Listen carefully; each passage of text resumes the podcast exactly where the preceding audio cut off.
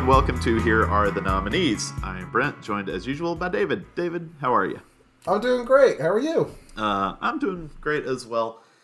This episode, we're going to do something a little different, which is we're going to uh, delay our um, our review of A Mighty Wind until the second part of the episode. And uh, we're going to start off by talking about last night's 94th Academy Awards, at least last night as we're recording this. And uh, the, the, we'll talk a little bit about the ceremony and about the winners and the losers. So, uh, first off, just a general general thought on the ceremony. David, uh, did you enjoy these Oscars? it's, I it's a tough word for this. yeah. I tend to always enjoy the Oscars, the ones that are the worst and the ones that are the best. I still enjoy them. It's like pizza. Bad pizza is still pizza to me. You know, you, you get something out of it. Um, this more than some was a little tough to um, really enjoy completely for for a lot of reasons. Um, I was uh, short answer. I still liked it. Yeah, it's still the Oscars. Yeah, I was surprisingly into it for about the first kind of two thirds of the show, first half of the show. Uh-huh. I thought the uh, the three hosts, um, Wanda Sykes, Amy Schumer, and uh, Regina Hall, I thought they were they had a really pretty funny opening monologue that made me actually laugh. Uh, so that's that's a plus over over some of them. I thought uh, the bits, comedy bits, started going downhill pretty fast after that. Yes. Um, I will give uh, I will give Amy Schumer so much credit and want her to come back just because of the joke she made about "Don't Look Up," which was my favorite of the night. Did she get to deliver the? Apparently, they didn't look up the critics, the reviews. Yeah. Okay, Apparently, yeah, voters don't look up reviews, yeah, that's a that's a great great line. And the and the the cut to Adam McKay just leaning back, just laughing at it, Yeah. like you do at a joke. Right.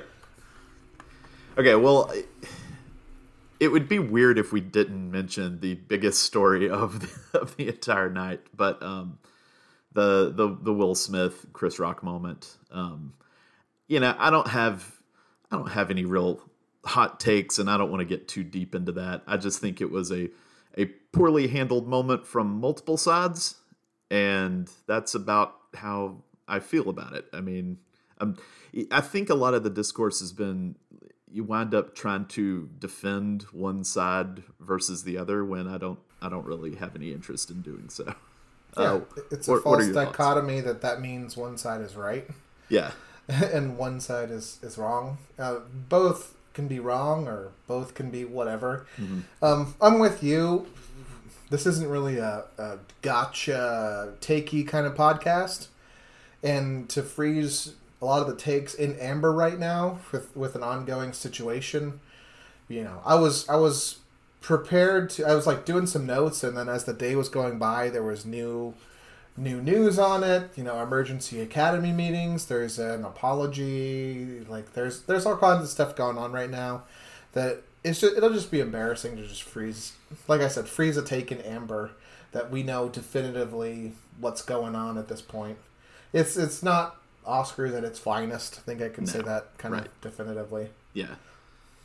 Um, plus, I think everybody, it's kind of been discussed to death already, even in 24 hours. That how much more do we really have to add to the um, to the conversation? Uh, what hasn't been discussed, I think, as a result of that, what hasn't been discussed is the rest of the ceremony and the myriad issues that had, um, and the actual um, awards themselves, which um, on a rough night for Oscar, uh, I don't think it was a great night for the awards, but I also don't think it was just a horrible night. I don't think there were any like embarrassing awards. But um, can I can I while we're still talking about the ceremony in general before we get to the awards, can I just uh, I, on my on the same page I do my notes for A Mighty Wind and the uh, Young Girls of Rochefort. I also did um, Oscar notes last night, and so these are just Brent's stray thoughts during the Oscar ceremony. Um, when you mentioned the bits going downhill quickly, boy, did they go downhill fast for me. Um, I was just appalled at um, Regina Hall's bit about sexually assaulting a handful of attendees from the audience uh, in the name of COVID testing, and it really rubbed me the wrong way. I'm I am shocked that they did that bit in 2022. Yeah, it, it, it didn't it didn't offend me that much. Yeah. Um, a lot. I guess I, I have no problem with people that, that didn't really you know didn't really care for it. It wasn't particularly funny. No. Didn't particularly offend me. There's the uh, I just I don't like the imaginary argument about something about some things that are like if if he was a man and it was women it would be different. It's like yeah, it would, be a different context and Mm-hmm. obviously wouldn't do that joke. And there's a different inherent power power dynamic in play, but it's still like you know it is is not great, but it didn't really ruffle my feathers. I guess. Yeah. I, I don't know if, if it ruffled my feathers as much as it. I sat there thinking, who greenlit this uh, for the entirety of that of that joke. It went on. It was like a perfect SNL sketch. It went on way too long, and I lost the thread of what it was trying to do. And it didn't know how to end. Did not know how to end. yeah.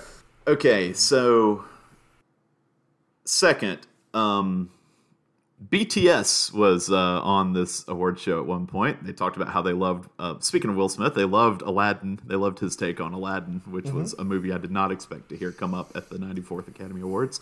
That was odd. Um, I think that ties into the whole this this attempt to get maybe Gen Z more involved in these Oscars, which was. Uh, it was just a really bizarre uh, segment of the evening when you had the Oscar fan favorite films and the Oscars cheer moments, um, which I don't know if you were including those in the awards categories, but I was not. I wanted to hit those before. Um, so Yeah. Uh, yeah. Can- can you- We we have to talk about them, and they are definitely not actual awards that should be legitimized in any way. Do you know? Do you have any idea how the five fan favorites were decided? Rather, I mean, I, I assume the five were ordered by some fan vote, but how was were they culled from a larger list? Um, for the best of 2021, as voted by the fans, there was a larger list of 10. I think they narrowed it down from all manner of spam bots, stan accounts, and like mishmash across the world into 10. And it did include like Dune and Power of the Dog. I know some of those were, were ones that were outside the top top five here. They narrowed it down, and to the Academy's credit, they um, you never invite the internet into your No. into your into your prestige ceremony. It's the Boaty McBoatface of, of awards. The internet will ruin it for you. Um, to their credit, they could have taken out the likes of Minamata, but they left it in. Um, you think they would if they were to do that? If they were to, you know, just have Oscar movies and Spider Man be your top five? But to their credit of, I don't know, maybe just taking their medicine for this, they did. Uh, it seems legitimate. Okay, I think the funniest thing about Minamata being in this list of the best of 2021 is this film made its debut at uh, I think a film festival in 20 yeah the Berlin International Film Festival in 2020. It was released in Britain in 2021.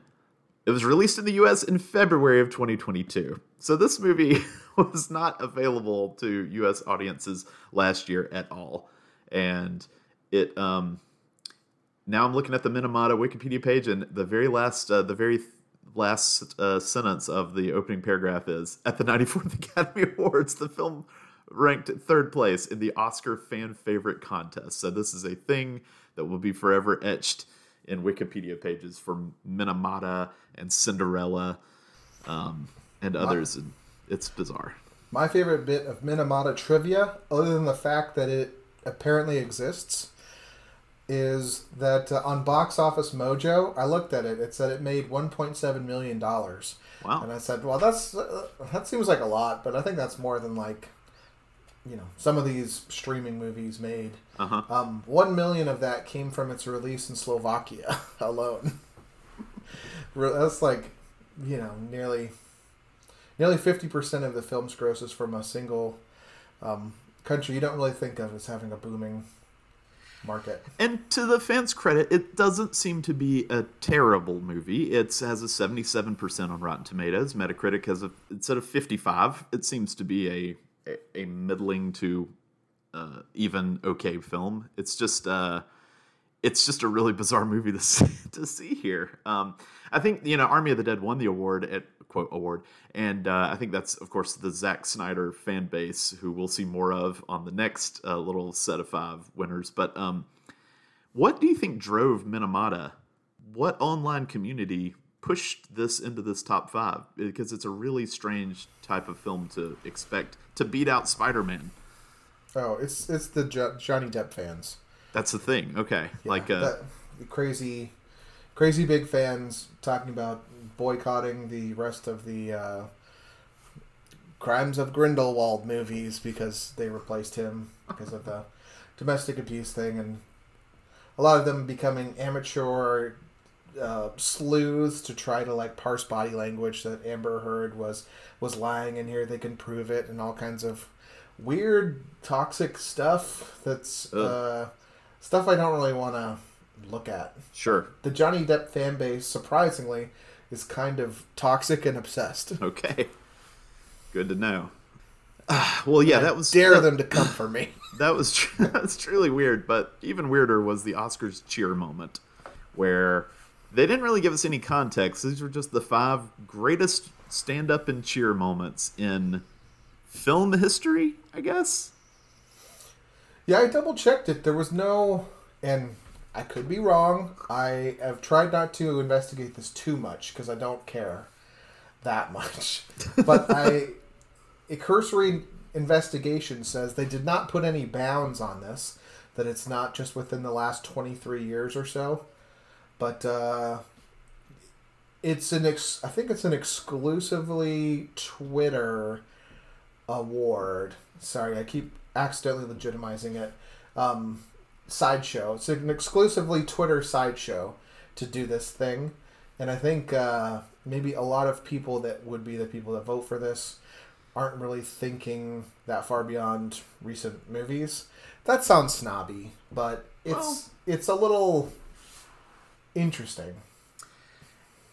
I mean, you. I, I don't know. I think actually there was one moment on this list that I expected, um, that I would have expected had you had I even known about this in advance, and that's the, uh, you know, Avengers Assemble. I think makes a lot of sense to be on this list, given that it's a fan vote, given that it's recent, given that it's you know from a, a massively successful movie. But I would have expected, I would have expected other um, really popular movies uh, through the years to uh, to to show up on this list, but that didn't really happen. And and what's what's even weirder is the fact that okay, so Jack's uh, Zack Snyder's Justice League, The Flash enters the Speed Force, which is a, a I don't know what that means. I have not seen Zack Snyder's Justice League.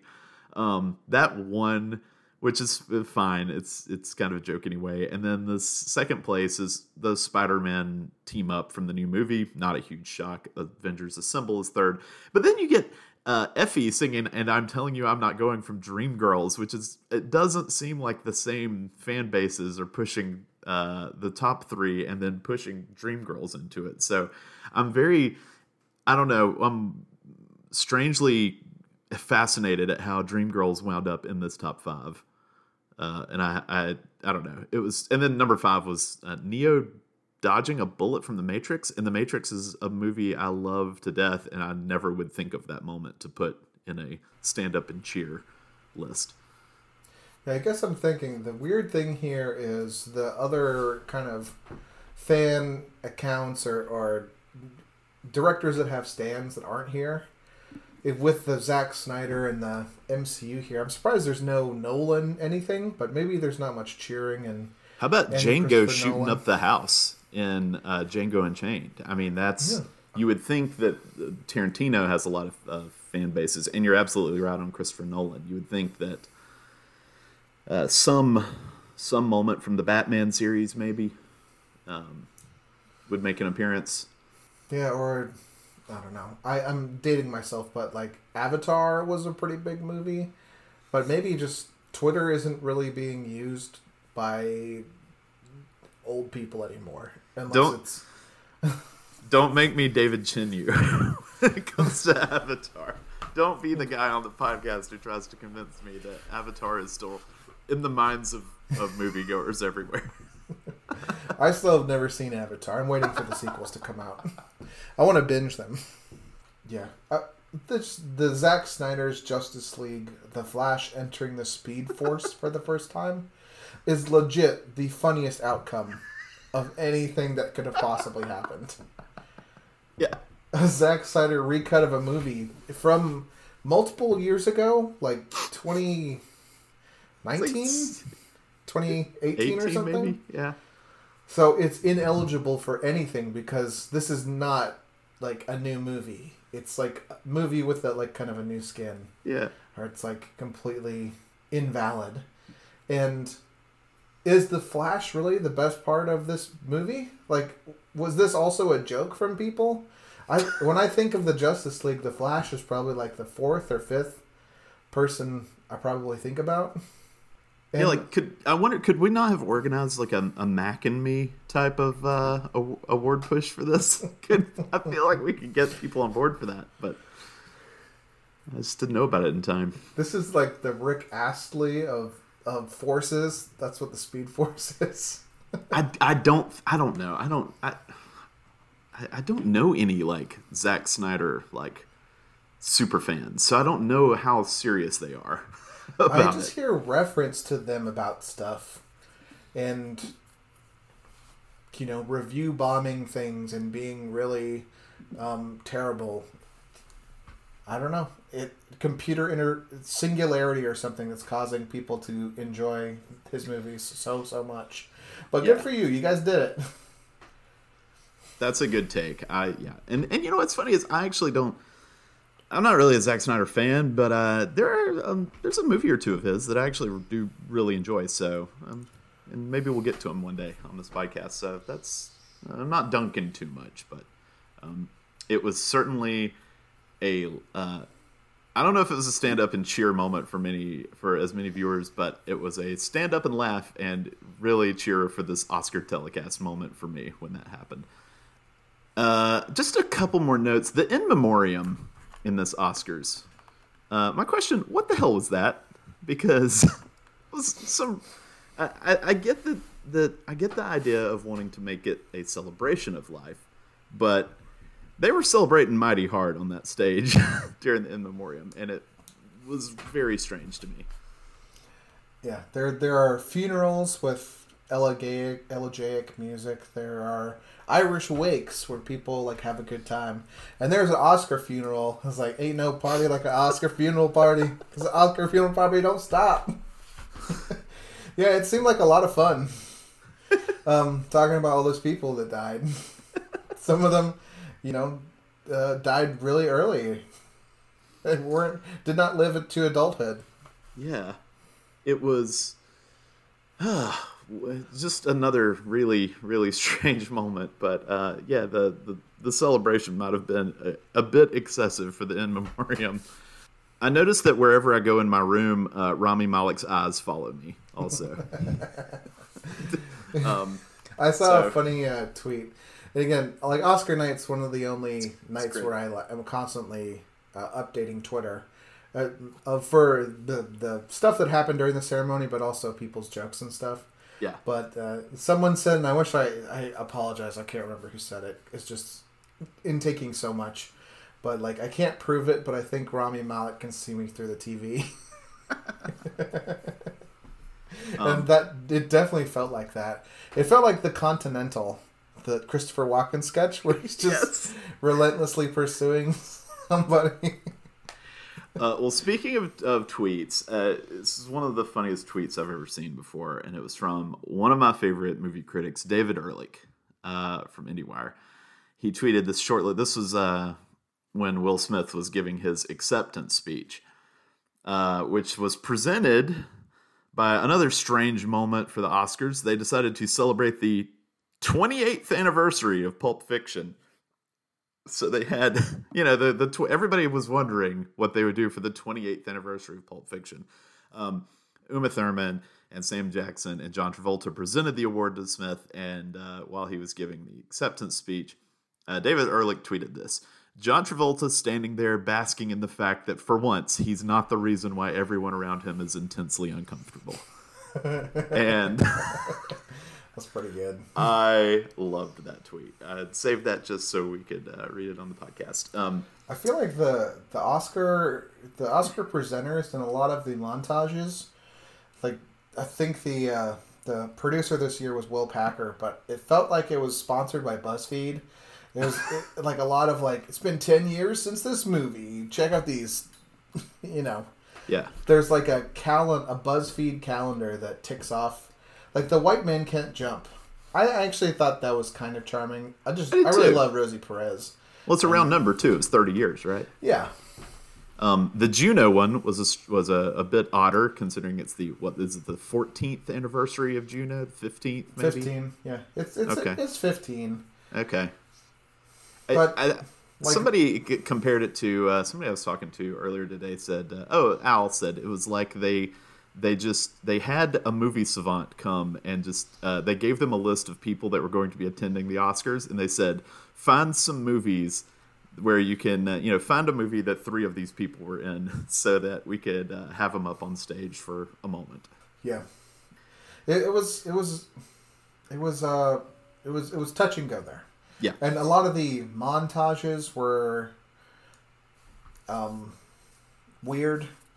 The Godfather montage was a thing. I think a lot of people who, you know, it's it's its big anniversary. Yeah, and we, we a lot of people knew Francis Ford Coppola, Al Pacino. You know, they're they're going to be part of the ceremony. It's- Are they going to do a a thing? And they did. It was introduced by Diddy, and it had not to be a purist, but it kind of had this like uh, bad boys hip hop thing to it, like uh, soundtrack to it, and Pacino didn't speak. De Niro, who is not in The Godfather, uh, a big celebrity, also didn't speak. it was not exactly a uh, a coronation or a victory lap. it was really bizarre. It was raising. It was more like raising a, gra- a glass to like a drunk uncle and hoping he doesn't say anything too weird. For a lot of these, Oh, and uh, yeah. So anyway, I don't want to linger too too long on these. My last thought was, what the hell did the last duel ever do to these people, and why would they dunk on it that way? That was that, was, that seemed really mean. yeah, it, it caught a stray for some reason. I don't. I don't. It took a long time to get to it. Um, it was. It's a lot better than a lot of these the movies that were nominated. To be honest, it was. I liked it. It was pretty good. I haven't seen it, but still, I've heard good things, and I just don't know. It's I don't know why Regina Hall, uh, who's not exactly a box office you know queen, was was uh, tasked with dunking on the the uh, box office failure of that movie. Um, okay, well, moving on. Is there anything other uh, that, anything else you want to talk about ceremony wise before we get to the awards? Um, yeah, I got to talk Costner. Okay. Uh, we're in several times where the ceremony ground to a halt.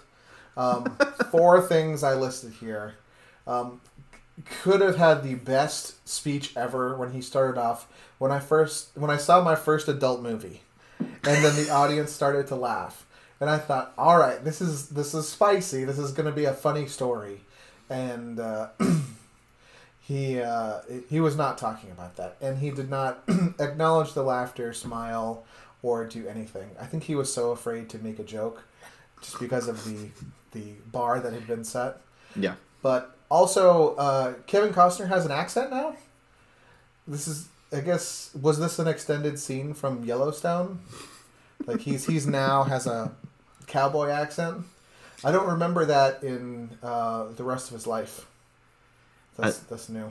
I don't know, but the, you know, the moment also reminded me of so last year during the Major League Baseball season, they played a game at the Field of Dreams in Iowa between the Yankees and the White Sox, and before the game started, they had Kevin Costner. I don't know if they gave him the best directions on what to do. They had him just sort of wander around the field uh, for like a couple minutes while I don't know and look pensive. And then he kind of gave a I don't know if he I don't know if he spoke to the crowd or if he just threw out the first pitch, but it was a really uh, it was a really strange moment that also kind of ground the momentum and excitement of that event to a halt. So I was reminded of that uh, when when this happened. Yeah, um, th- there was a there was an energy to his speech that I just did for my daughter. I, I was watching it in bed with, which is the best way to watch the Oscars, by the way, snacks in bed. I, I told my wife, I said, how he's talking right now, that is exactly how I read to my daughter when I want her to go to sleep right now. That's how I read Cat in the Hat Comes Back.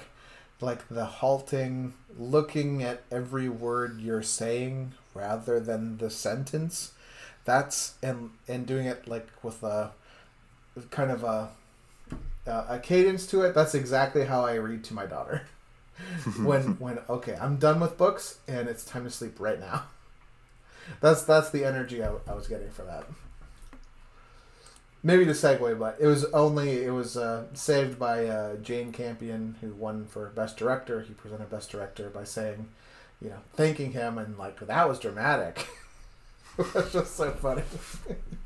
just real, real Kiwi, uh, passive aggressive kind of joke. Uh, Kevin Costner, legend. yeah. So, um, all right. So, right, let's let's uh, let's delve into the uh, the winners, and we'll start at the top. Best Picture. Coda is your Best Picture winner for uh, the 94th Academy Awards. Now, uh, you know, I think I, would have picked something different. I think you probably would have too, but mm-hmm. that I think that's a very common um, case, and I actually don't get too worked up when something I maybe the movie I wanted to win doesn't win, as long as it's a movie that I do like. And I liked Coda. Um, so I'm, I'm kind of okay. I'm okay with it winning Best Picture. I don't, I don't think it's groundbreaking or really like a, a, an amazing film. I don't think it's the most inventive movie, but I, I liked it. But um, what were your thoughts on Best Picture? Yeah, it's. I think I had it fourth behind a couple movies that I like more. It's like a three and a half, four star movie that was in a crowd of four and a half to five star movies in my book. Um, it's not so. There's a lot of instant reactions and whiplash takes right now. It's not embarrassing, which is no. the biggest thing. It's not right. driving Miss Daisy in a year that doesn't even nominate Do the Right Thing. It's not Green Book over Roma and Star is Born and The Favorite and all those movies. It's not Crash it's it's definitely better than that movie than those movies. Um, it's it's one of them. It's another. It's a movie that has no beline, below the line nominations, so like no craft nominations. Mm-hmm. But that also is not the only mark of greatness for a movie. Like Ordinary right. People, um, Kramer versus Kramer. I think Kramer versus Kramer had editing or something, but also are, family family dramas. Yeah, movies about families. Mm-hmm. And I think uh, Joanna Robinson on the Big Picture was talking about it. Is those a movie can be small and still be good. Like it's mm-hmm. it's a good movie. I wouldn't have chosen it. It is not an embarrassment. No. Um, I think um, it's going to be interesting, like ten years from now when we look back and Coda won over the, some of these other movies, but it doesn't mean that these other movies get burned and don't right. exist anymore. If anything, it's going to uh, burnish the legend more for things like Power of the Dog. It'll be an underdog despite being, you know, 12 nominations in the nomination leader. Mm-hmm. Um, I have some. Yeah, I just I, I kind of bristle a little bit at the extreme take reaction of, like it's the uh, it's the worst thing that happened. You know, it had uh, another kind of stat here. It had it was a clean sweep. It had only three nominations and, and three wins it's three wins. You know, last time uh, a movie with only three wins was a Best Picture winner. I, I don't know. It was less than 365 days ago. Nomadland oh. had three three wins. It's it's the lowest nomination total since like uh, Grand Hotel in 1932. I had seen that it was the first Best Picture winner without a director or editing nom since uh, uh, since Grand since Grand Hotel, I think. Yeah, yeah. It went three for three, so it's the it's the last clean sweep since Return of the King. That went eleven for eleven, and Last Emperor went nine for nine. Gigi went nine for nine. It happened one night, went five for five. It won more Oscars than Wings, which went two for two, as as clean sweeps go. Um, it, it it was a weird year in terms of nomination stuff. Um, so a lot of these front runners have uh, issues with them that not everyone's going to like them. Yeah. The big thing Yeah. for me that people forget is this is not the only account of the best movie of the year. I think the thing that fascinates me is this is the movie that people that make movies think is their favorite movie of the year. It's insight like you're looking at someone's top 10 list. It's not a definitive um, not a definitive monument of cinema. It's a snapshot into the psyche of an industry that is sampled because the actual academy is some, you know, seven, eight thousand members of a industry that has hundreds of thousands of members. Um, so, in in sh- I went off on a tangent, but it's not embarrassing. It's a good movie. I liked it. I would have picked other movies, but I'm not the Academy. It's not a, a Russian autocracy where Brent, me, and you pick the one. It doesn't. It never bothers me when my film doesn't win. It usually never happens.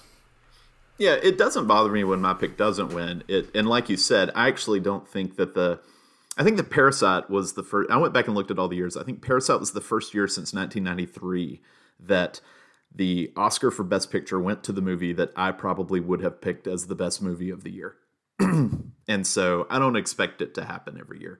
And it's it's fine that I mean Coda would probably be in my top ten for 2021. I, I really did enjoy it. It hit it hit me on an emotional level, even that that kind of outweighed its faults for me. So I, I really did enjoy it. I, I think I would have been upset if if Drive My Car or I'm not Drive, uh, Don't Look Up had won.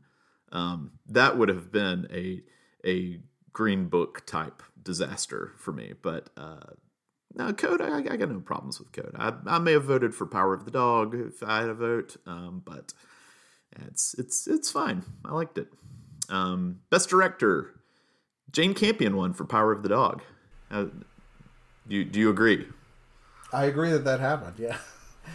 Uh, yeah, she was. I think she. I had her as uh, we. You know, on the side, a couple of us from um, the media bias. We kind of ranked ours, our who we think who would we who would, who we would vote for. There you go. That's the easy way to say that. I had her number one. Who did you, who did you have number one? I think I had. I should pull that up. So I, I think I had her.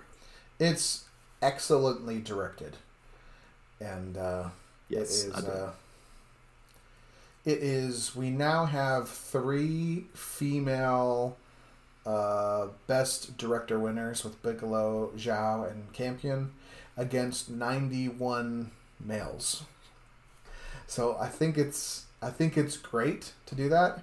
The weird, uh, not to go off on a tangent, just the weird thing is that it won director and nothing else. So what did I think? Uh, uh, Yeah. Our uh, our TMBU buddy TJ likes to say, if you like it in best if you like it in best picture, well, did it direct itself? And this was like that example. I guess it it was just directed itself. There was no there was no cinematography or editing at play here. It was just the direction. I So think it, it was a. Uh, sorry, I keep talking through your things. No, go for go for it. I was just. I think it was second place in a ton of categories. Dune was a powerhouse in a lot of these that I think, um, probably even a month or two ago, Power of the Dog could have won. Like Jonny Greenwood scores great. Editing is really tense. Cinematography is beautiful. I thought that cinematography should have won over Dune. Um, there's a lot that I would have had in second. I think Cumberbatch was probably second place there in in actor, but you don't get any recognition for second place. I have a director, uh, best director trivia question for you. Actually, it's it's two. It's two true. One's going to be easy, and then the next one's going to be a little harder. Um, who's the? Do you know? who Can you name the most recent white American man to win best director? Uh, So U- U.S. born white man. Damien Chazelle. Correct. Can you name the second most recent? Ooh. you have the the three amigos for a lot of those years. Uh, Spielberg. Is Joel and Ethan Coen Oh yeah, yeah. for No Country for Old Men. So this is a in 14 Oscars we've had one uh, white American man win um, Best Director, which is uh, I don't know, you know, it's it's it's uh it's in, it's encouraging because I don't think I don't think the votes are being manipulated in any way to, to steer it towards you know a more diverse uh, crew of recipients, but I think that it's a it's a good sign. You saying? Uh, I get what you're saying through that trivia question, Brent. You want uh, white males to have their time in this in the sun again, right? Hey, I, you know what? We're gonna have our. This is gonna be our year because of the film Men. so I'm, I'm very excited for for Men to to to really finally, finally have something go our way. I got a director question for you. Do you know the last movie to get director and nothing else? Best director and no other, losing all other Oscars. Gosh, I will guess. Ooh, mm, no, that's that was pretty visual. Um, I'm gonna be guessing something from this list I just looked at. So I would I'll say um, Ang Lee for Life of Pi, but that's probably too visual. He probably got some technical awards in there. It was in 1967. Woo! Uh, a throwaway movie just won one award for a movie called The Graduate. Wow. It's too bad no one ever, you know, talks about that movie or ever watches it again. Wow. That's crazy. Yeah. Wow. Mike Nichols for the graduate. All right. Uh, so uh, moving on, best actor went to Will Smith. Um, obviously, the, the the other Will Smith stuff dominates the discussion, but as for the actual category, um, how'd you feel about best actor? Um, I like I said, I probably would have gone Cumberbatch. He showed me something I've never seen from him before. Used him in a great way. He's someone who's playing at being a cowboy. It makes him his his his Benedict thing. I'm putting on an American accent thing kind of work for the movie. Um, but also, you know, last night, notwithstanding, huge Will Smith fan. He's he's a charm factory, and I've been watching him since I feel like I was starting to watch things. I've grown up with him. I've a lot of his blockbusters were some of the first movies I really remember seeing in like movie theaters. Mm-hmm. You know, really wanting to specifically go out to. The July Fourth weekend was his for a long time. He's got a large cultural impact on people of our generation. I was, I was How- so excited for this to be his his coronation. Yeah, I was gonna ask how much of you, how much of this did you think was kind of um, career achievement in a way? In in that some some some Oscars tend to be. I think that you know some actors put in a good performance, and the the every the sort of the the dialogue around the nomination becomes okay. This is finally going to be his year. Yeah, the, Um, it's time. The Leonardo DiCaprio Revenant kind of. I'm not. I'm not trying to discount the performances in any way, but just there's that sort of.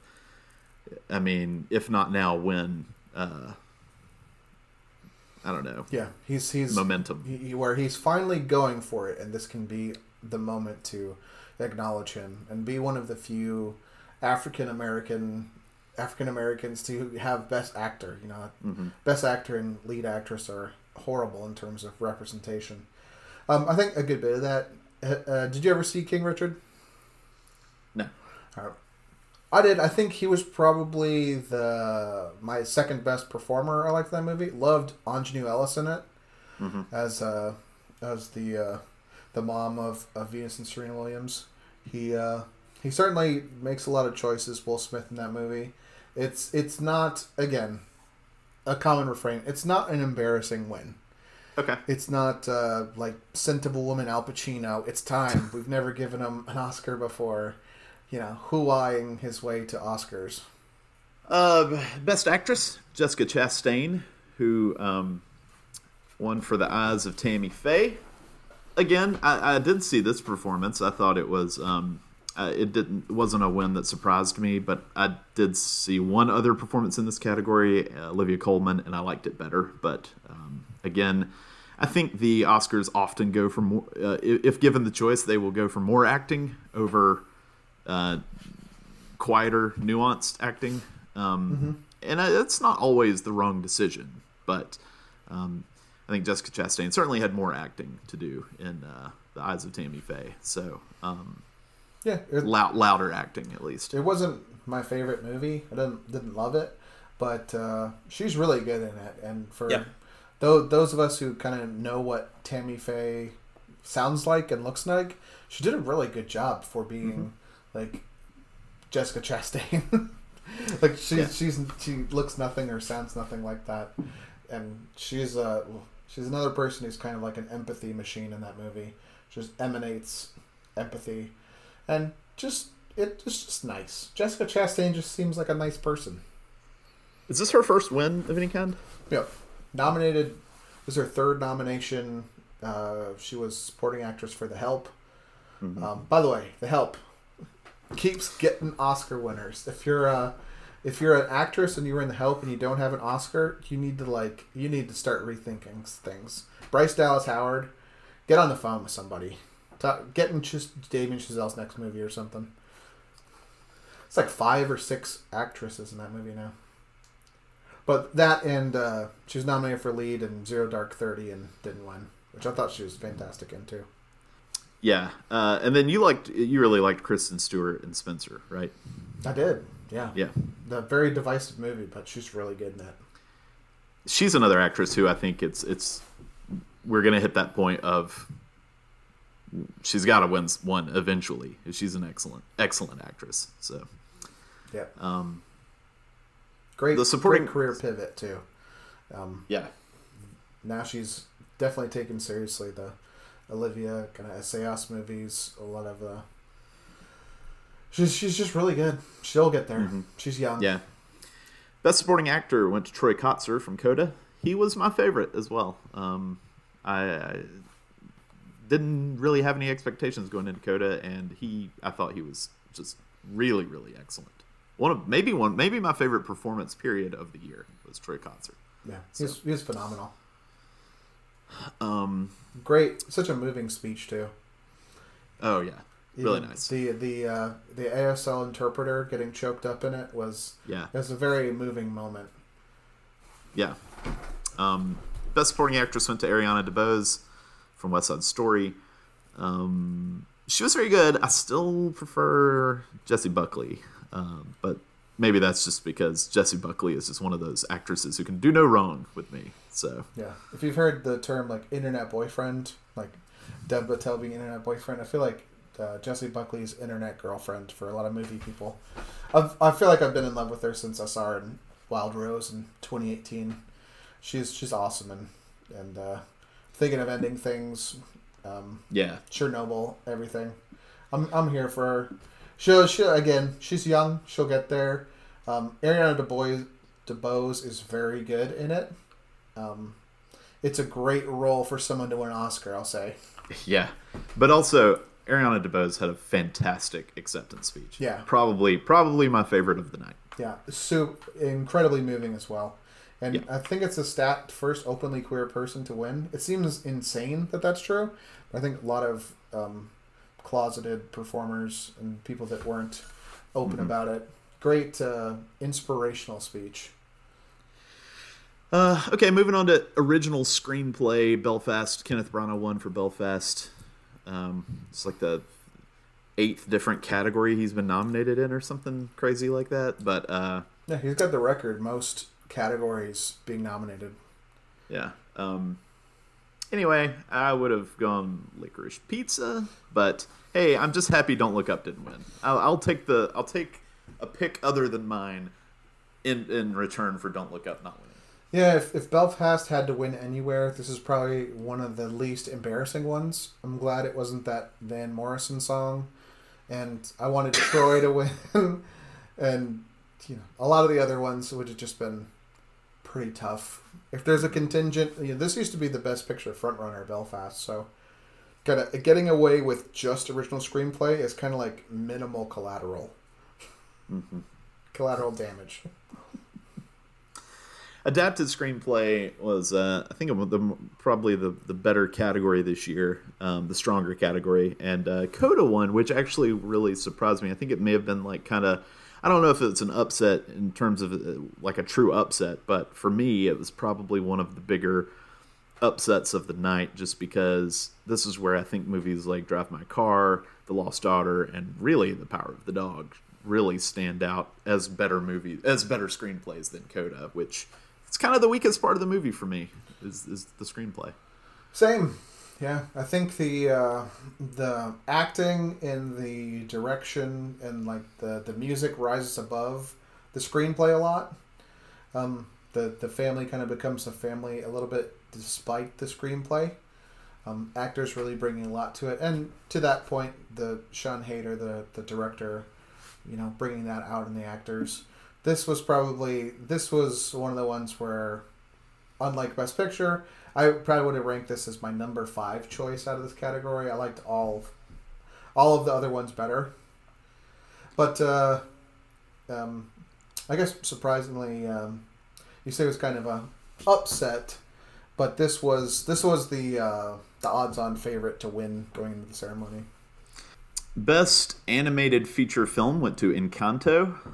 Uh, I saw some people upset over um, Mitchell's versus the Machines not winning, but uh, this is the only one that I saw was Encanto, so I'm, I'm, I'm fine with it. I loved, I did love both Flee and Mitchell's versus the Machines. Probably have Encanto third, maybe fourth. I also really like Luca.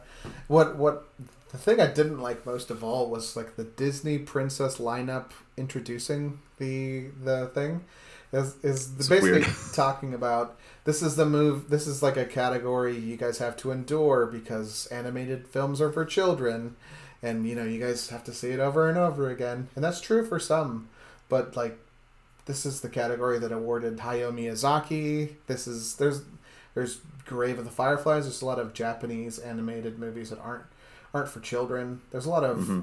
excellent animated uh, films that adults can enjoy too. It's, it just seemed really condescending to an entire art form.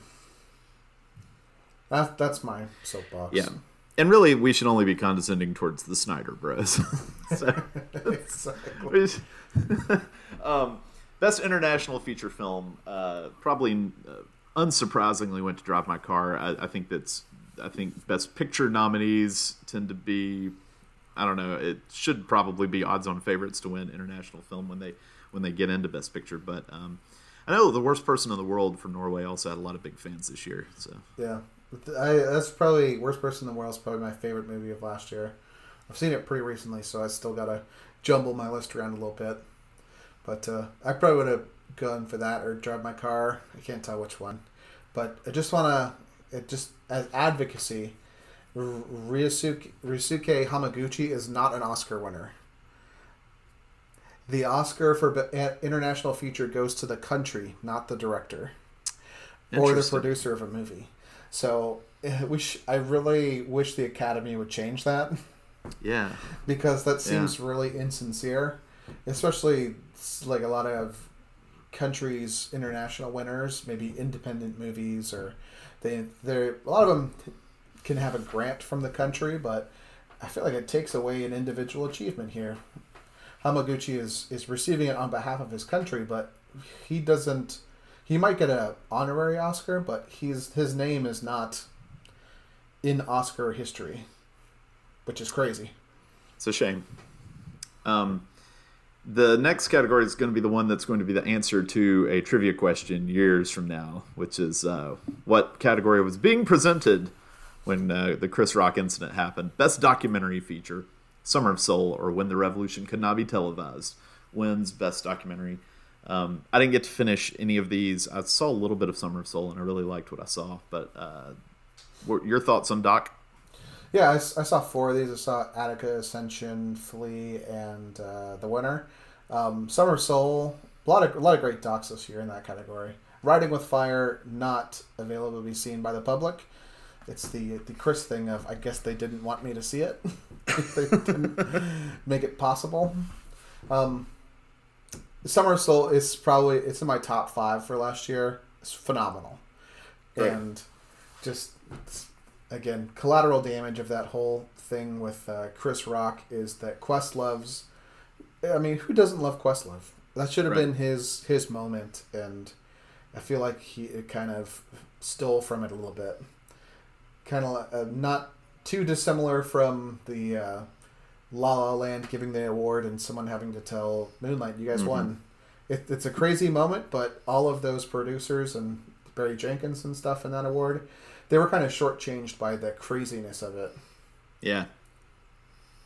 Um, best documentary short subject went to the Queen of Basketball.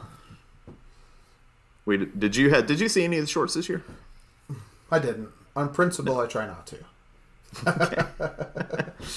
Uh, best live action short film went to The Long Goodbye, which uh, made Riz Ahmed an Oscar winner. Love Riz. Uh, best animated short went to The Windshield Wiper. And, Very uh, useful. so we, we, we don't have a lot of yeah. It's the that's the most utility of all the nominees in that category. Uh, we don't have strong thoughts there. Best original score went to Hans Zimmer for Dune.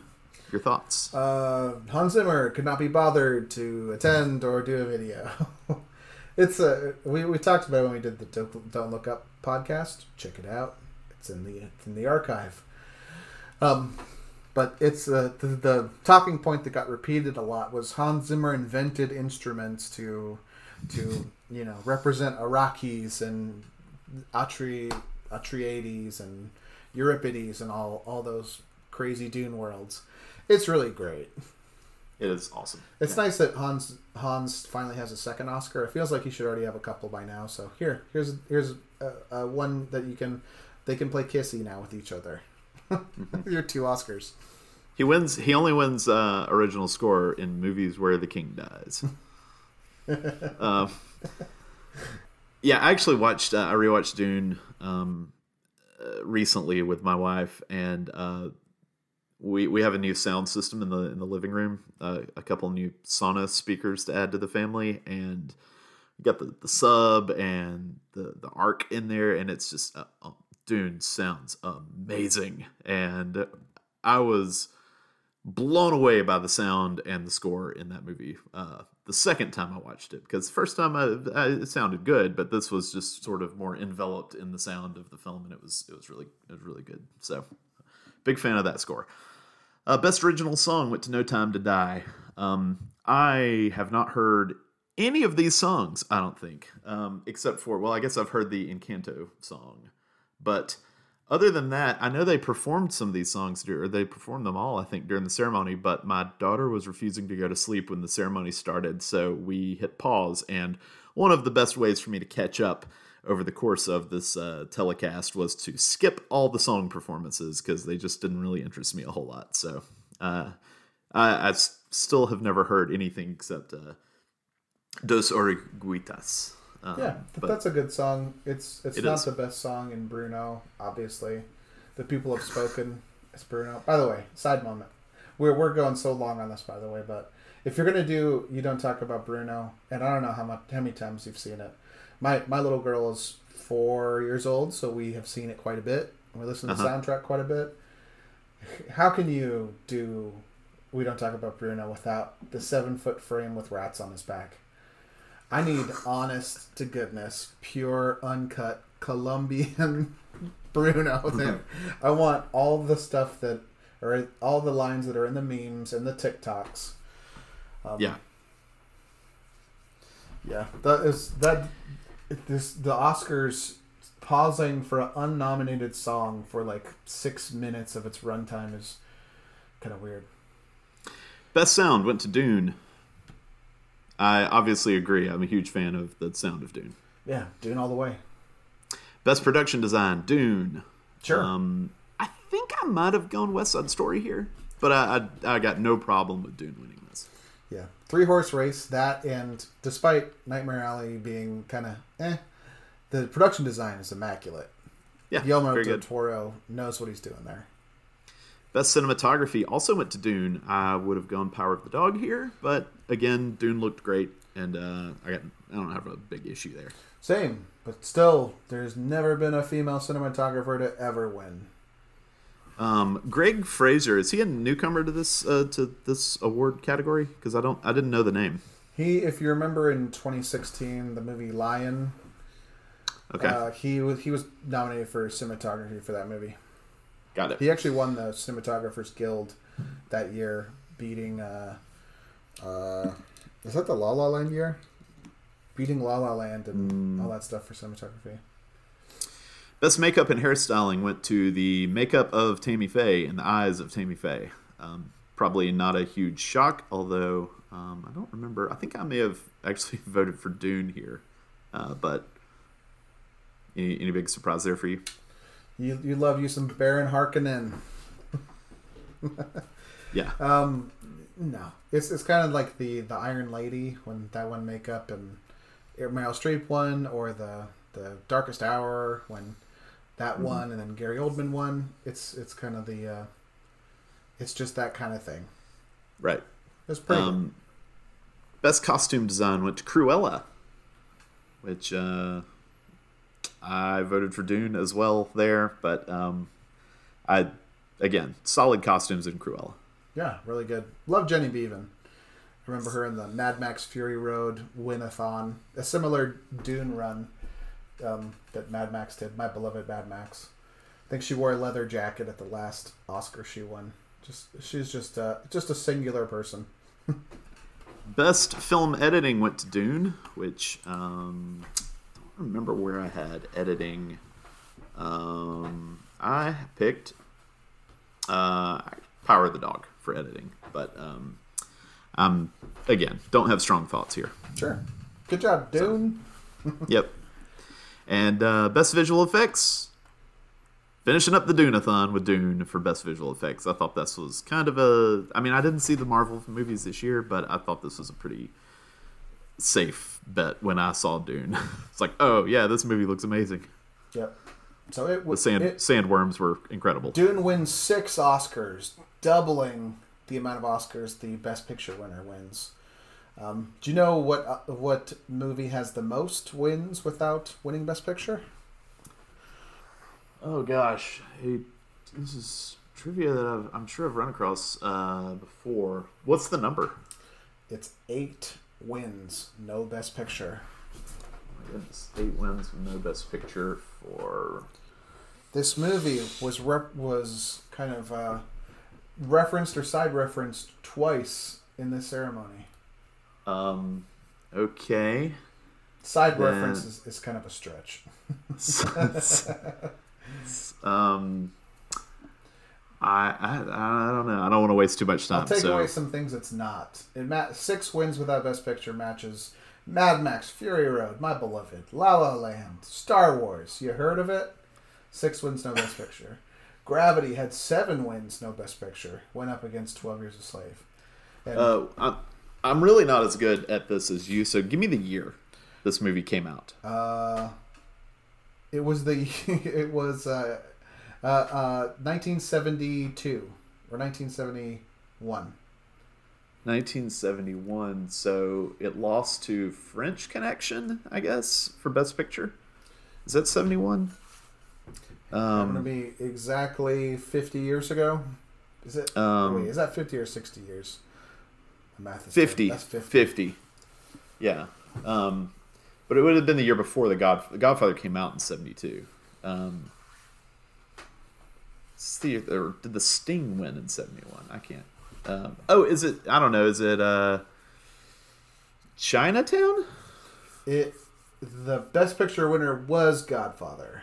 Oh, so it came out in 72 Okay. then. Well, the years are the years are weird. Then, they, they it's confusing they did for the in the oscars um recognizing the best of 2021 here in 2022 That's they, right. It's they okay. did anniversaries of movies in 2022 Okay. Well, it was uh, Godfather beat it. It was Cabaret, which Oh, featured Cabaret, Li- Liza Minnelli, and wow they sang a bit of it at the very end. Eight wins, including Best Picture. No, and including Best Director, no Best Picture. I feel like I was about to break your brain there. yes, you'd be very confused. No Best Picture, but it won Best Picture. Any other interesting stats from this year's Oscars or anything as we as we finally close the book on 2021? Uh, I'm gonna say no. I'm gonna say one thing against all my prediction people. Uh, I listen to a lot of podcasts. I read a lot of your stuff. There's a lot of reaction that this Oscar was, was boring in terms of winners. That 22 of the 23 winners were the favorite. Only the animated short, The Windshield Wiper, was the second place according to Gold Derby. Um, you have yourself to blame.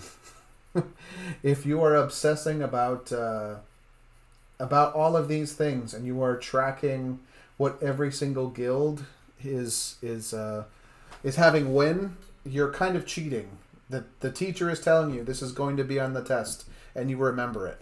It doesn't mean it's boring. It means you studied. May, if you want t- if you want upsets or to be shocked, um, stop reading so much about it. Yeah, That I, I I I bristle at that. That it's boring because there's no upsets. There's no upsets. Um, because you figured it out because you figured it out. Yeah. It Coda seems like a weird Best Picture winner, but it won SAG and PGA. That combo has won every time that's ever happened except twice. Apollo 13 going up against an ascendant Braveheart and Little Miss Sunshine that lost to It's Time for Marty, The Departed. So every single other time that has won Best Picture. there you go. Yeah, that's enough. Well, that brings us to our uh, selected movie of the week, A Mighty Wind, 2003. Honest middle of the podcast or end of the podcast check. Did you think we would do an hour on that? No, I, I thought we would probably do about 40 minutes. Okay. Yeah.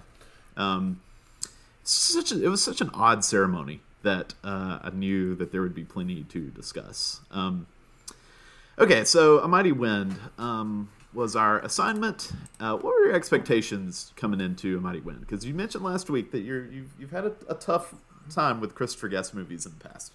Yep. Um, this is the second time I've seen it. I saw it um, in the 2004 awards season, you know, that happened in 2004 for 2003 movies. Um, I, I I liked it fine. Um, that's the thing about something that's that's just nominated for one Oscar. You kind I tend to knock out the ones that are Best Picture nominees and the tons the ones that have a ton of um, nominations. Then usually towards the end before the Oscars, the ones that have your onesie twosies, I kind of catch up with last. Sometimes I'm burnt out and I need to check it again to to see an actual reaction. I kind of get burnt out a little bit. So my expectations for this were is didn't really have to consider it much. I, I've always really enjoyed A Mighty Wind, and so I, I knew this would be a very easy, pleasant, laughter-filled watch. Um, I think it's a very funny movie, and I also think it's a very sweet movie. Um, uh, I think before we get to your thoughts, which is really the only mystery to this podcast, is what, what will be your thoughts on A Mighty Wind. Um, I think that uh, Christopher Guest movies can sometimes be a little mean spirited towards the subject, and I think he can sometimes treat his subjects with derision. But I think maybe A Mighty Wind is for me the movie that breaks the mold the most in that I think he I think this movie has a genuine love for folk music and yeah, it, has its oddball characters that you kind of can laugh at, and they are they have their eccentricities and they're weird and whatnot. But I I still think that they're treated with a little more love than normal for him, and uh, I think maybe that's why it's my favorite of his movies. Um, there were a few a few jokes this time that didn't land. There was one bit that in particular I didn't I think just gets worse and worse with age. But Is it the ending joke? it's the very ending joke, yeah. Um, again, I don't think it's like horribly offensive, but it's just it's just it's played for it's just not that funny anymore and it's it's you know it's a transphobic joke a little bit and it's uh again i don't think it's particularly mean spirited but i just don't think it's funny the way it was probably funny in 2003 Yeah, it's it's a weird last note of, of Yeah. Uh, I don't know if that was a musical pun or anything. It's like ending on a atonal chord or something, or not Yeah. completing a melody. Um, yeah, it's it's played. Yeah, it's a, it's certainly a little transphobic, and it's kind of even if it wasn't, it's a really random final note when Yeah. it has treated a full arc in the movie with a certain amount of grace, and that that's okay to kind of do something different. But yeah, it, it didn't really work for me. I didn't remember it at all. Yeah. Um. So again, I, I think I maybe found a few more negatives this time, but I still really do enjoy this movie. So uh, now we'll throw it to you. What did you think of A Mighty Wind? Um, I, I didn't mean to hold it back as much. It's like the uh, pow- my power of the dog secret this whole time. I was gonna slowly reveal it at the very end. You'll you'll find out. Um, it was it was fine for me. Mm-hmm. Um, I'd probably give it three stars, maybe three and a half. Um, Okay. I don't have the. I think I some of these things. I think you need to be a little plugged in, and I just don't think I have the connection to folk music. I didn't grow up with it. My parents didn't really listen to this kind of music. I never sought out this kind of music. It's not really in my DNA at all. Mhm. And like I said, it's it's probably the best Christopher Guest movie. I I would agree with that. Um, it punches down the least um, in its mean spiritedness.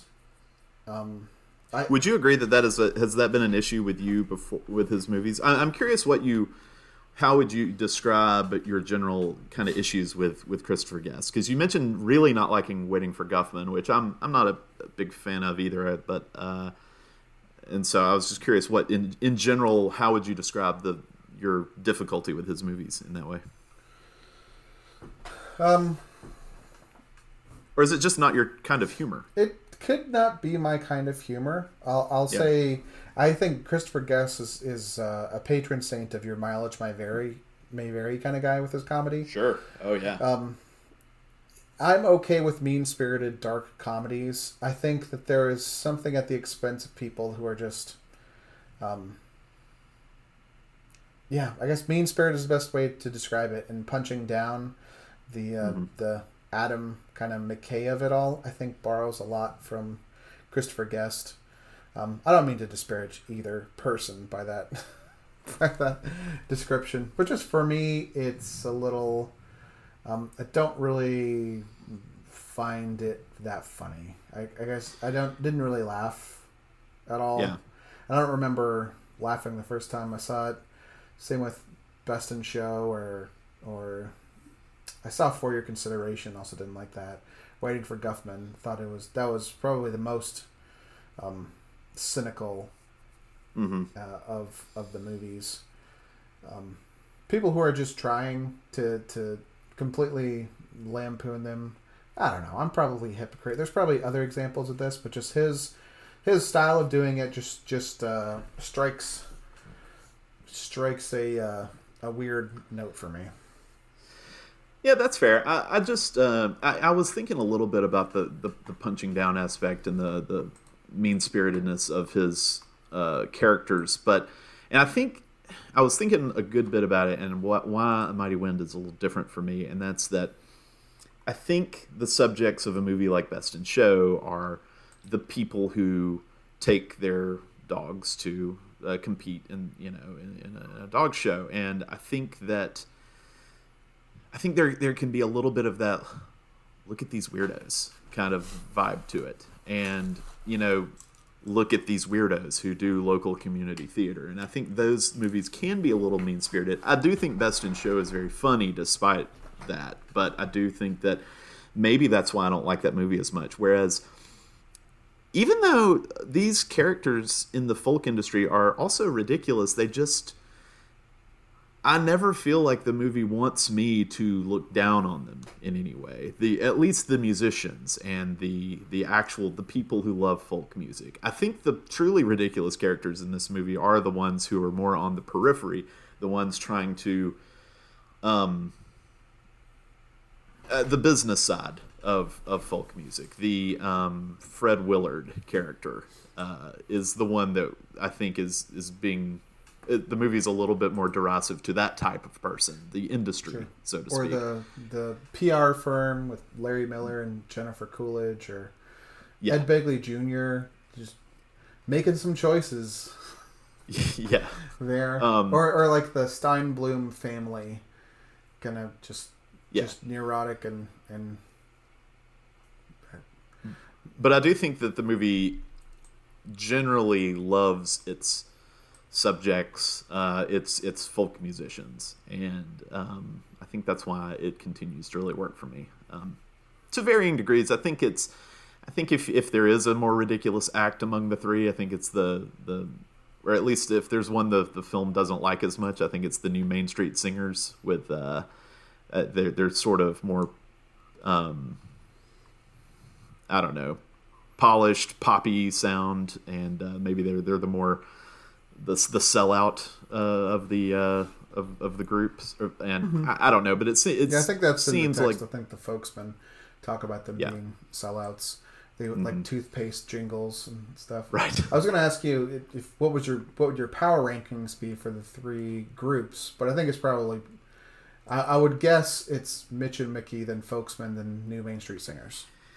It would be, and it's even though I think the if I if if you ask me, uh, having only heard the songs from this movie, who would I want to sit down and listen to like three albums from? I might pick the Folksmen, but um, based on what we hear, I think they give the best music to Mitch and Mickey, and um, I don't know. There's a that's the strongest emotional connection in the movie as it's designed to be. Yeah. Another thing, just sorry to uh, go negative for a sec- second. I think some sometimes Christopher Guest movies they they always are have giant stuffed ensembles. Sometimes I think his movies uh, largely are overstuffed and don't mm-hmm. really serve a lot of characters or in lieu of actual character arcs here's just more people doing more crazy stuff that you can right. laugh at them for being ridiculous people that are just trying uh, this one i think of the three main plots, it, at least Mitch and Mickey has an arc and has empathy, and yeah. and is treated with with grace. I think. Uh, I think that one. It seems like that's probably Christopher Guest's favorite one to write or outline. I know some of this is probably improvised, but you, I think you can tell what the director is is really pitching towards or leaning towards mm-hmm. for this movie. Yeah, I think actually that may be the best way to talk really about the, the movie is just in all the the cast breakdown. So um, you have Mitch and Mickey played by uh, Eugene Levy and Catherine O'Hara, and um, there are a lot of performances in this movie and in Christopher Guest movies in general where I, I think my I would say I like this performance. I completely understand if someone does not like like Eugene Levy's performance in this is. Uh, is really kind of spacey and out there, but it worked for me. Um, yeah, it's it's some of his movies, the uh, Christopher Guest movies, as comedies in general. You'll you'll have actors that just make a choice and just go with it. And mm-hmm. sorry to bring it up again, but it's like the Mark Rylance of it all. The uh, oh sure, the Peter yeah, yeah. Isher of just make a choice and go off in a direction it works or it doesn't. Um, Eugene Levy certainly made a choice. I don't know what an alternate version of this would be if if he made a different choice. We got this one. It's he he certainly like here's a question. Did are these like cuz my background's not folk music. I don't really know really know a lot of this stuff. I don't consider you a, like a Arlo Guthrie of this podcast or anything to be a folk historian or something. Um, is is Eugene Levy trying to like be a a person that's like a real kind of thing? Not that I know of. Okay. I think this is just his own thing. Okay. That he's doing here, as far as I know. I was wondering if it was um, like a medicated Brian Wilson type thing. Yeah, maybe. That's the thing I kept thinking of is like you know that spacey years of drugs kind of thing. Yeah, it very well might be that. That's a that's a pretty good comparison. Um, I really like Catherine O'Hara in this movie. I like Catherine O'Hara in most things she's in, so it's not a huge surprise. But I do really like her as Mickey here. Yeah, the, she's kind of grounded, but and you can see, you kind of see the pain that Mitch inflicted over the years. Uh, she wears it well on her face in this movie. yeah. Catherine O'Hara, you know, known for real big characters, especially Schitt's Creek. You don't have to bleep it. That's the name of the show. It's spelled different, but like you know, crazy transatlantic accent here. I really love her here. She's she's my favorite in the movie. Underplaying and really, um, really soulful of the, the the looks and the asides and the the unrequited nature. You know, talk about missed connections movie. Hey, connection to our last podcast. I did it early. um, you you can feel the uh, the the gravity of them together and like the yearning. She does a really good job. Is and she still services the comedy. Um, she she plays a lot of the comedy straight, which is I think it's you need characters to do that, especially in mockumentaries or satires. You need that kind of person. Mm-hmm. Yeah, and you know the, the the whole the whole movie that is sort of the building tension of, is the this this Mitch and Mickey moment, and will it will it work and will it happen and what's it going to be? And I think uh, it has a great emotional payoff. I think I love their moment um, singing. I love the way the other groups come and watch them from the wings because I love Michael McKean's moment when he hears it playing after after the Folksmen have just had that uh, frustrating performance where the New Main Street Singers uh, stole their opening song, and then they fought over who leaked their opening song where it could have gotten to them, and then uh, uh, Christopher or uh, I guess uh, Alan gets to start talking about the song they're gonna sing to save time, and then just when Mitch shows up, the producer comes and tells him, uh, "No, you're done. Get off the stage." And uh, Michael McKean looks, or uh, Harry Shearer looks extremely uh, relieved that they're not going to have to sing their song about the Spanish uh, Civil War. Um, In 1938, in the hills of Bartha. Good night. that, that was. Good night, everybody. I'll, I'll admit that was pretty good. you know the the folksmen are sitting there just exhausted and then he hears the song come on the kiss at the end of the rainbow and michael mckean's like i remember this song. This is that really pretty one. And he just gets up to go watch and the main street singers have the same reaction and they i don't know. I really i don't know. That that's a moment where i, I feel that moment. And i don't think i really feel moments in any other christopher guest movie. Um, so that that hit me that always hits me in a, a nice way. Yeah, Um, yeah part, l- I love the Mitch and Mickey like, story. uh, crying, um, everyone being silent. There, it's the it's it, it's like a tennis match. Both one looking at the other, the other one looking away, coming back, and then they they go for the kiss. It, it is it's it's uh yeah. The movie approaches some magic there. Yeah.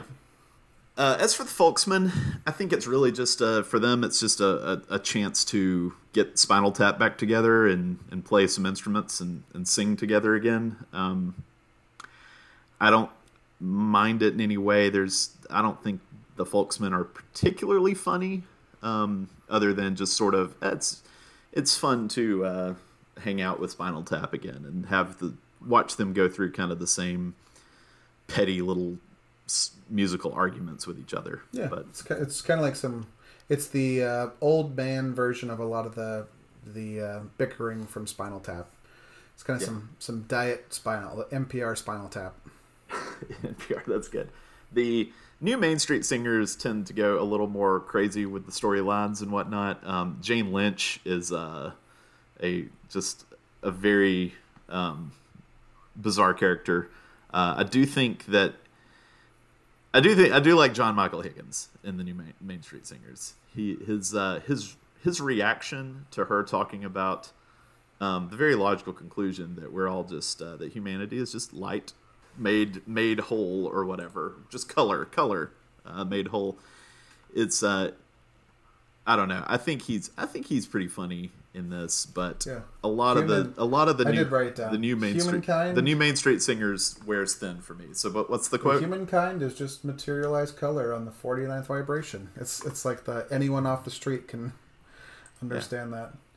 right. Uh, it's you know the, the this whenever I start a sentence with you know you, you know I'm I'm doing something.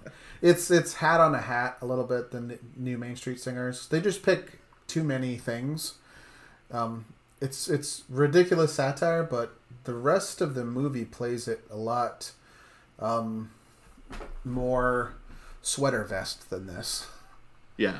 Um, it's the worshiping color, and she uh, has been in porno, and he was locked in a basement, and he could only listen to Bim Bam Boom, and only going to bed Well- with dessert, and, The, and my, a daughter that, that- unacknowledged that is on the street and found the music and came back, and I will admit though, my I think my one of my favorite lines in the movie is there had been abuse in my family, but it was mostly musical in nature. uh, I, I did like that line. Um, that along with um, Mitch's line of "I would love to see this town in the autumn" of uh, the, uh, the the model railroad town in the basement. Um, do you have any? Um, I mean, we don't have to go through all of this. Uh, the Jennifer Coolidge is another character is another performance that boy I, I'm sure mileage varies on Jennifer Coolidge in this movie. Um, she cracks me up, but I could absolutely see how that would uh, wear thin quickly. And then not listed is Fred Willard. Oh, actually, no, he's he's listed as the manager of the new Main Street Singers. But um, Fred Willard, I think, is hilarious in this movie. Uh, I, I love I love the Fred Fred Willard, um, the kind of idiot that he plays. yeah, the Fred Willard of it all didn't didn't work big for me. I don't know Yeah. why. I like I like Fred Willard. He's usually the the the stuff in these Christopher Guest movies. Like he's he's probably my favorite part in Best in Show. Some of the other ones. Um, I do like Jennifer Coolidge in this. She doesn't she doesn't get a lot, but kind of a little bit goes a long way too. I think Jennifer Coolidge is an absolute national treasure. Uh, her her line. The other thing I think was was kind of funny. It was a smirk. Was you know, thank God for model trains. They wouldn't have gotten the idea for the big ones. That's some some inspired uh, use of Jennifer Coolidge there. I don't. I. I. I am not going to disagree with that. I, I'm, I, I like her in this movie. Um, yeah. So, uh, all right. Well, anything you want to talk about regarding a mighty wind? Now that we've given our review, um, let, let me actually start because I, I feel like we're kind of already on this. Um, which is, what do you look for when reviewing comedies? Because it's is it just a matter of just does it make you laugh? Uh, I think so. That, that's uh, Yeah. does it work or not? There's other things like does it have a narrative arc? Do you care about the characters? Does it mean something to you? That's where you're kind of taking. Is it more than a comedy? Is is kind of are you getting some frosting on your cake? You know, Yeah. no no pun intended. There was a icing and cake analogy in this movie too. Um, that's not a pun or anything. That's barely a reference. But yeah, it's it's uh it works for you or it doesn't. If the Yeah. comedy is is funny or not, if it hits you, and some of that can be not the movie's fault at all. You didn't see it in the right headspace. You had a bad day. You saw it on your phone. You saw it by yourself. Seeing it with people um, is the most is the best way to watch a comedy. But to me, anything beyond that is is it a comedy and something else. How, how about yourself? What do you, what do you look for? I mean, it's tough for me. I think there are.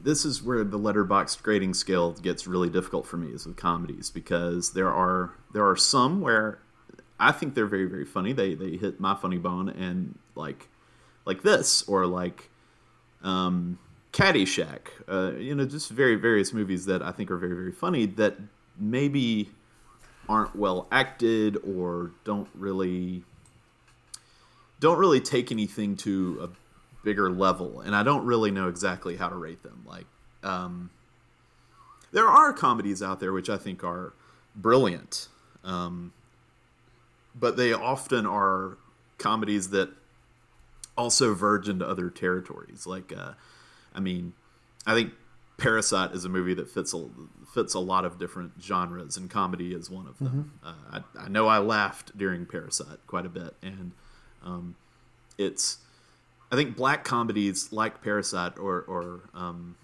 I, I, don't know another example at the moment, but uh, I think they are movies that because they tend to be kind of dark in nature, they can kind of get away with. Um, I don't know. They can be commentaries on on something bigger, and they, they they tend to be a little more. They have more to say than just a pure make people laugh out loud comedy like A Mighty Wind or like um, the early Adam McKay movies, which I think are very funny movies that really aren't about a whole lot. Um, so it's it is tough for me to review. So there, comedy tends to be the genre where I might have a strong emotional connection to a movie, but not give it the highest rating. So I, I, it, it's a struggle sometimes. Sure, like uh, romantic comedies, you can be really into it for for the romance. If the the comedy's got to work first, and then if the romance works, it's like you got two in the hand. You know, you've you're kind mm-hmm. of comedy and then some. You're over the top, not over the top in terms of comedy, but you got more going for you. You're you're hitting. I don't know what's a good baseball metaphor. Five tool player or something. is that baseball or is that hockey? Well, that is, but that's the player who can do everything. There you go. Well, you're, you're starting to stretch. You're yeah. a switch hitter. That's not it. I'm showing my baseball range here so let me ask you this: you touched on this a little bit, and this is the other topic I, I kind of wanted to ask. Um, does it does it really help? Do you think to like the genre of music or have some familiarity when you're watching a movie about music? Yes, I yeah. think so. Yeah. Um, I actually, and this is a good example. I really do enjoy the music in this movie, even the even the sillier music, like the potato and the tater patch or whatever that song is. Uh, it's still I don't know, charming to me. This genre of music, and um, the music does a lot of the heavy lifting in, in, a mighty wind. I think it's a it's a big part of the movie. So I think um, it, it, can deepen the the experience, like a music yeah. comedy, like um, for kind of an opposite area, like CB4 is kind of like a satire of rap. Um, in the uh, the 90s like chris rock and people are in it knowing the references and the kind of things it's trying to lampoon um, deepens the jokes and extends a lot of comedy. Some of the things if you're not familiar with it it could just be all right that's a song. But if you know what the song's trying to to go for or you know the source of the lampoon it can kind of deepen its impact a little bit. If you're completely yeah alien to it, you can probably still think it's funny, or if it's a uh, maybe outside of a comedy music movie, if it's a drama music movie, knowing yeah knowing more about it, you could probably get more out of it. Like a classical satire, I could probably if it's a if it's funny, I could probably think it's funny, but I might not get all the references. And maybe that's just for the, the hardcore fans or for the most complete experience, you it's it's playing with some of those some of that knowledge. I think. Yeah, I think that's a good point, and you know, it reminds me of a movie like Walk Hard, where yes, the the more familiar the more familiarity you have with all the sort of different movements in rock and roll music from the '50s on, then the more you're going to recognize. I mean, uh, Royal Jelly in Walk Hard is a song that uh, mocks kind of Bob Dylan at his most verbose, and it's I think I, was howling in the theater when I saw Walk at the at that scene when he's you know like uh, I don't know talking about all the the random stuff because it it was it was just spot on. And I think that um, that might just sound like just kind of random silliness to someone who hasn't listened to Dylan as much but yeah uh, if you have that sort of baseline of, of knowledge, like you said, then that it can make the jokes much more funny. I wonder if like a, a, Gen Z movie fan watching Walk Hard might not even know it's a comedy. I think this is just an over the top movie. Yeah, they they probably would, but just as an example, they not knowing those references, they might not even know some of the things that are signaled as jokes. Yeah. Well, what what about your topics? Uh, I'll just touch on uh, one here, like uh, mockumentaries. Uh, Christopher Okay. Guest largely associated with uh, popularizing the the movement. Um, with uh, he wrote Spinal Tap, right? Rob Reiner directed Yeah. it, and I think so. he he took that format to a lot of these. I think uh, the format predates him a lot a bit. There's some seeds of it in SNL and other movies, but uh, you know now it's in a bunch of TV shows: The Office, Parks and Rec, Abbott Elementary, that's on right now, going to TV. Mhm. It's everywhere. Um, what? I don't even really know how to question this. I said, when do you mockumentary and when do you not mockumentary? What what does the mockumentary um, give you that like a music comedy wouldn't? I guess this is largely Christopher Guest's house style, but if it wasn't Christopher Guest movie, like what are you losing if it's not a mockumentary? When is it? I guess just all of that. I can see I can see why Guest uses it because his subjects are the types of things I could see documentaries being made about. Like here are all the people who compete at the dog show. Here are, you know, here's, uh, I mean, music documentaries are, you know, one of the dominant forms of, of documentary, and I can kind of see why he opts for that. For although I think it's less him opting for that uh, in service of his subjects as much as him writing subjects in service of the mockumentary um, form. I I don't know when it's. Uh, are there instances you think where where mockumentary was used when it probably shouldn't have been? Um, I, I can't think of an example. Maybe I'll I'll find it by the end of the sentence. But I think you're right. I think by the end of like when he's directing mascots and stuff, he's probably figuring out screenplays that can fit as a mockumentary rather than the mockumentary being the only way you could actually tell a screenplay, or you know the, the vice versa of that. Um, I don't think it totally works in like for your consideration in, in some some movies. Yeah, Um, I guess it's just an it- alternate way to get in people's in people's heads, rather than, I guess if you're if you're a if you're a comedy especially, it's a it's a very effective way to package jokes every minute. Mm-hmm. yeah, You can cut to something that's totally off the wall, or hey, remember this character. It's a good way to balance a large ensemble cast, is to keep bouncing between them. and it also lets you cheat a little bit where you can have characters just say their motivations directly to the camera if you don't want to have to try to write difficult you know dialogue to to reveal that kind of stuff um it's uh it probably also serves the improv nature of a lot of these movies and shows it probably serves it well in that regard Yeah, I think so. Um, so uh, that's our review of A Mighty Wind. And it came out about kind of how I expected. I think, um, I- and, and I think we're probably a decent representation for uh, most people approaching this movie, which is it's going to have some strong fans who think it's very funny and some um, who um, are more uh, lukewarm on it. Um, and then I'm sure there are people out there just who hate the style. I could definitely definitely see that. But um, Christopher Guest, as a whole, we kind of already uh, touched on a little bit. Um, he started with The Big Picture in 1989. This Kevin Bacon movie. Uh, Attack of the 50 Foot Woman. I think I skipped the Oscar race here. We'll come back to it. We'll do Guest first. Yeah, we need a break after doing Oscar for an hour, right? Yeah.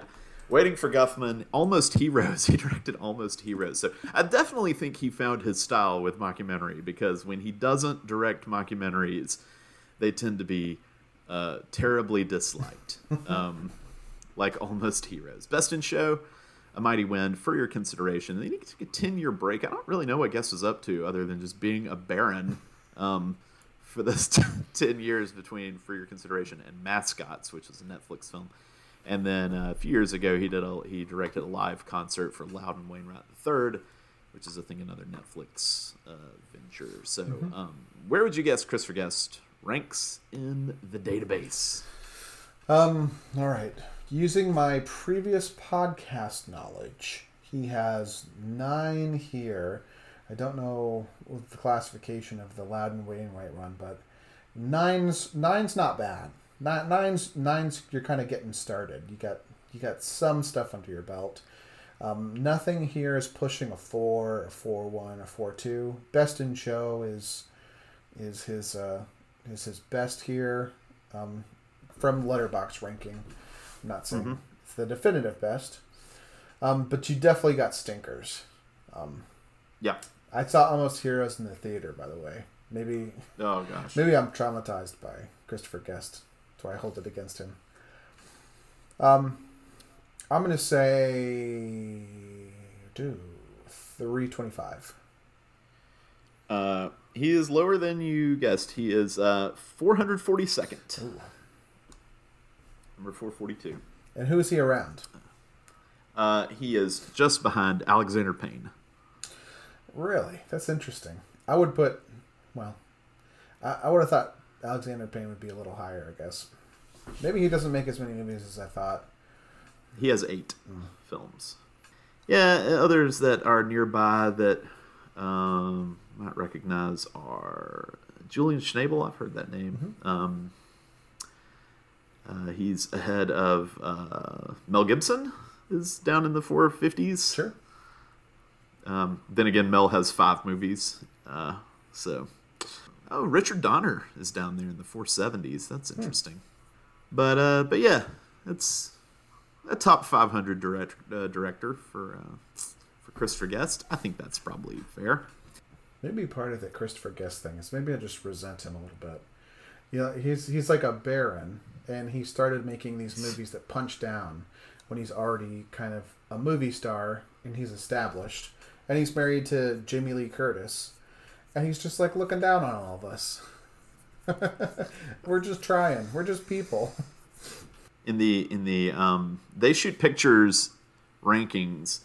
His top rated movie is ranked 1923rd, and it is Waiting for Guffman. Yeah, I know a lot of people are obsessed with that, or big fans of that. Ranked 2175th is Best in Show. And then For Your Consideration is outside the top 11,000. A Mighty Wind is ranked just just behind it. Just behind For Your Consideration, which is surprising. That is surprising. It's ranked el- 11,523rd in the all-time movies list. Um, one behind uh, City of Gold, a 1958 Canadian film. So two ahead of the Cable Guy. Interesting. It's, is which is strange. Um, I think okay, I'm saying it's underrated for that. It does. I'm not saying it has to be in the top thousand, but eleven thousand. There's no way there are eleven thousand movies better than A Mighty Wind. Um, okay, so Definitely more than for your consideration. Maybe not a mighty wind. yeah. Uh, okay, nomination at the 76th Academy Awards. The reason we this made it onto the um, onto the podcast, it was nominated for Best Original Song. So it was up against Into the West from Return of the King, which won. Uh, the Belleville Rendezvous from the Triplets of Belleville, Scarlet Tide from Cold Mountain, and You Will Be My Ain True Love from Cold Mountain. So, uh, okay, I'm just gonna go ahead and say I think it gets to the rain at the end of the rainbow is by far the best of these songs. It's uh, probably not my actual favorite song from A Mighty Wind. I think that actually might be the other Mitch and Mickey song that plays over the end credits. The um, When I'm Lying Next to You, I think is a, a very pretty song, but for the emotional impact of the movie, A Kiss at the End of the Rainbow takes the cake for me. And uh, I looked up a few of these. Belleville Rendezvous, I think, is in the movie, but it's just a, I, I don't know, it's an odd little song. And then I don't remember either of these songs from Cold Mountain. Um, and then, of course, we you know my feelings on Into the West. So Yeah. Where Oh, would you- where would you You said that you were category? gonna listen to these before we started recording, so then I did too. I was gonna go in and sample them. Um, yeah, Into the West. It's here's my review. It's nearly six minutes long, of course. For a movie like Return of the King, why wouldn't you have a six five minutes and forty five second movie. Um, right. A song that refuses to end for a movie that refuses to end. Like four minutes of this song is basically urging the listener to go to sleep. I didn't. I didn't think. I thought something was wrong with my speakers when I was playing it. I, was, I just kept turning them up and up, and I couldn't hear the song. It was. and the quiet. lyrics are literally like, "Your journey's over. Now you may go to sleep. Embrace your rest and stuff." And I, I literally saw Lord of the Return of the King multiple times in the theater because I was just that guy. And the second time I saw it in the theater, I fell asleep during the movie. So I feel like I was doing what Annie Lennox wanted me to do um, in Into the West. Stinker. uh, Scarlet Tide, I don't remember this at all, but it's really T Bone Burnett style, ritzy, fussin', old timey music style. Um, really yeah. trying to do that. I do remember "Will You Be My Ain True Love" from this one. Um, fussy, old timey music, Sting style. um, this is Sting and Alison Krauss singing it. Um, yeah. I weirdly don't think their voices really go well together. I don't know if they're like too close or not far enough apart from each other or too far apart. For mm-hmm. whatever, mm. it just doesn't work for me. Um, I'm gonna disagree with you with Belle, Belleville Rendezvous. I think that that song flipping rips. it's, okay. It's super. Fun. I'll give it another shot. It's like. it makes me want to watch Tour de France, which I think has something to do with that movie. I saw that movie in like 2004, so it, has been a while. Yeah. Uh, Would that have been your vote for, for best song? That being said, I give it to a kiss at the end of the rainbow. Oh, it's it's a very I agree with uh, the Kingsmen. It's it's a I remember that song. It's it's, it's that sweet song, and mm-hmm. the uh, being part of the movie and part of the most magical part of the movie you, they they really build some nice um, garnish around this song. I say garnish, I guess all the the feelings and stuff around it. The build up to mm-hmm. the song is really well done. Um, kind of like how like the uh, "Remember Me" song in Coco. It's integral to yeah. the movie. It's what the movie kind of. If the movie ended there, you know that that could be a, a good end to that movie. They have some mm-hmm. fun stuff with the coda of it. Um, yeah, I'd give it to that. Second place, Belleville Rendezvous, though. Put respect on Benoit Charest and Sylvain Cro- Cromet's name. So, even though Belleville Rendezvous didn't go get didn't do a lot for me in the very quick little YouTube window that I tried to watch it in before we started this podcast, still far and away my number two choice over the other three in this category, which were just just instant snoozers for me. Yeah. Um, Remember Cold Mountain being a thing? Boy, that was big there for a minute. Yeah. I, I, I another one I saw in the theaters, and I was looking at the soundtrack on Spotify. There's like seven Jack White songs on it. I think he was so happy to finally be as old timey as his as he feels. he was like at peace in that movie. So, do you think A Mighty Wind should have been nominated in any other categories? Um, my short answer is probably no. Um, although there are there are really nice parts of this movie. I'm I'm gonna let you do the heavy lifting on this. I'll just say I really I just really love Catherine O'Hara. She's a Canadian treasure, and her her going for kind of the uh, um, playing it playing it straight and down to earth and kind of the straight man in this movie. She does mm-hmm. she does a great job. I'll uh, that's that's the only one I was gonna say, and I don't have a strong feeling. I don't necessarily think that like she was she was hugely snubbed, but uh, Renee Zellweger won for Cold Mountain. Uh, Shohreh Aghdashloo for House of Sand and Fog was nominated. Patricia Clarkson for Pieces of April. Marcia Gay uh, Harden for Mystic River, and Holly Hunter for Thirteen. I could I could take off Marcia Gay Harden maybe. Um, I, I Clint Eastwood's a pretty good director of actors, so I can understand why Mystic River got the acting noms that it did, but I don't think she's uh I don't think she was particularly memorable in Mystic River. Yeah. I um, remember I mean, I love Laura Linney. I think she's never won. I remember her being Sean Penn's wife, and I really liked her a lot more was surprised when Marcia Gay Harden got nominated. I'd take her out and put Catherine O'Hara in for Best Supporting Actress here. So That would be the only the only thing I would do. Um, other than uh, you know, this would have my top five stand up and cheer moments of 2003. I think would all be in. Yeah, um, kiss at the end of the rainbow. The Mick, yeah. Mitch and Minnie, uh, uh, Mitch and Mickey kissing. That would be top five. They didn't. Mitch and Mickey didn't enter the Speed Force, but I mean, only one person did, and that was Barry Allen, the Flash. Bob Balaban uh, telling everyone to watch out for the apple blossoms uh, on the uh, floral arrangements out in the lobby. That's a stand up and cheer moment. For me.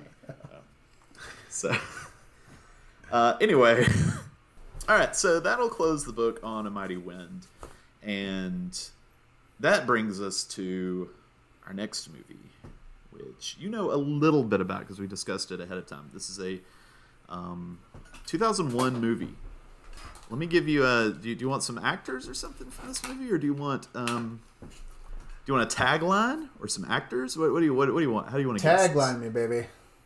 Leave no man behind. It's not Gravity. that was a very different year. That was 2012 or so. You said 2001. Yes. Leave no man behind. Uh, it's not Saving Private Ryan. Man, what an overdone tagline. It's not Lone Survivor. Some of this cast includes uh, Nikolaj Coster-Waldau. Uh huh. And it might have a helicopter? It might. yes, it does. Uh, yeah. It's got a bunch of uh, people that went on to be bigger people later. It's Black Hawk yep. Down. Black Hawk Down is our next movie, which was nominated for I think four Oscars at the at that ceremony. So that's streaming on HBO Go, yeah. HBO Max. If I'm not uh, mistaken, Ridley Scott nominated for director. Um, let's put some respect on his name after they dragged the last duel through the dirt. And Gucci, yeah, um, they really hated him last year. I'm gonna be honest. I have not seen this movie in probably 20 years. It's been oh, it's been yeah, it's been 20 years for me. I think like so, college was the last time. It, it was a night uh, like a college dude movie, like Black Hawk Down. I think I might have put it on my Letterboxd, but that's just when I was like catching up on stuff I'd seen in the past 20 years because I just wanted to have all my mm-hmm. things on there because I'm a crazy person. Yeah, it'll be fun to talk Ridley Scott too.